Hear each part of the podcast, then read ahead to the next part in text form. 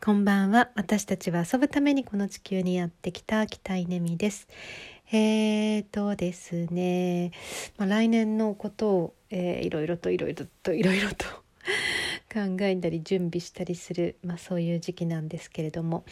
うーん、まあ、いくつかこう定まってきていてよしこれでいこうっていう感じがあるんですけど、えー、大学受験合格発表まであと1週間。うーんまあね受かっているのか落ちているのか分かりませんが、えー、まあ、どちらにしてもあのいい経験だなと思っていて、えー、まあ落ちたら落ちたでねちょっと違うところを探したらいいだけなんですけれども、えーと、もし受かっていたらまあ本当にねちょっと生活一変するなと思う中で何が一番心配かってヨガに行けなくなるんではないかっていうことですね。もうやどれだけ私にとってこの毎日のヨガが大事かっていうことなんですけど、えーまあ、とにかくスケジュールの一番中心にヨガがあるんですよね。でそれを決めてから空いてる時間で何しようかっていう感じなんですけど うまあ行けない昼に行けない時は今日もそうなんだけどちょっと夜行ってみたりとかしてとにかく一日1時間、えー、座りたい体動かしたいんですよね。うんそれがねうんとどれぐらい支障があるのか、まあ、いけなくなっちゃうのかっていうのが一番 一番気になっていて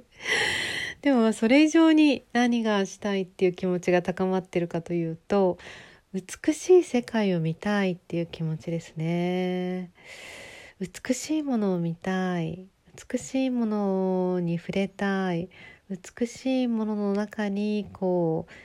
自分を投げ入れたいみたいなねなんかそんな感じなんですよね。だからなんかこう何かこう作品を作りたいというよりも、えー、美しい作品の中に自分を投じたいっていう感じですかね。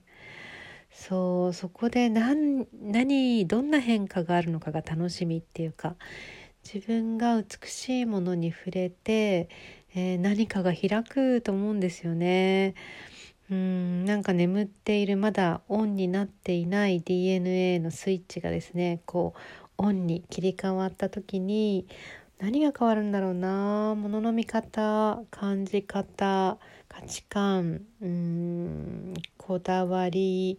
えー、何ですかね大事にするしているものを大事にするもの。